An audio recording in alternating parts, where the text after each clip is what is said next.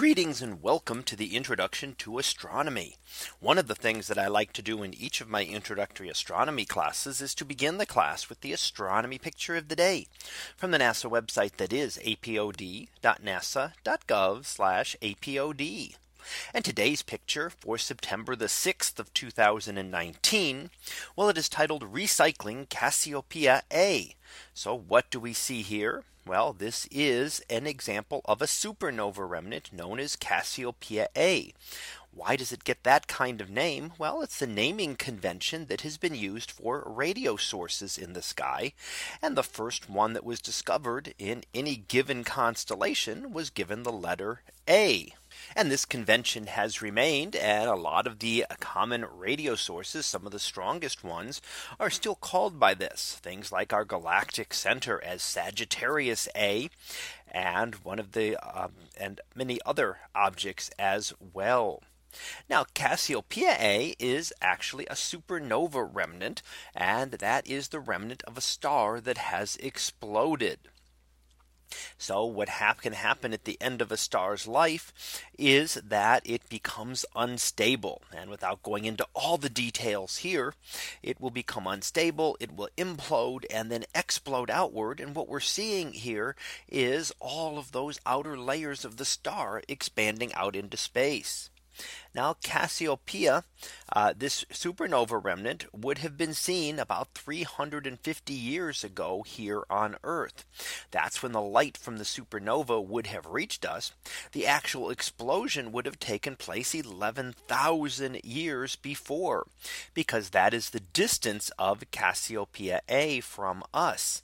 So in astronomy, we have to remember that it takes time for the light to get to us. So we never see anything as it is right now. And in fact, we still see this supernova remnant as it was 11,000 years ago. How it looks today, that light that's just leaving it today will not reach us for another 11,000 years.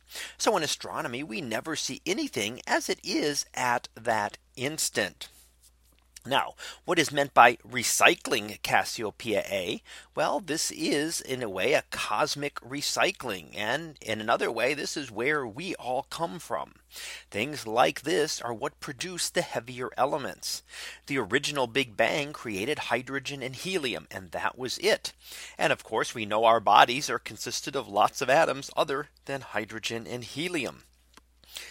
So we have where did those come from?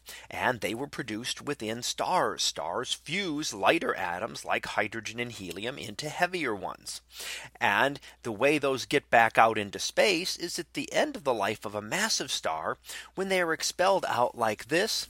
They will then expel out into the interstellar medium and become part of the seed material for future generations of stars. So that first generation of stars that formed 14 billion years ago could have only been made essentially of hydrogen and helium. And those first generation would then have formed some of the heavier elements, which would allow for a small amount of other heavier materials to be present in the second generation of stars and so on.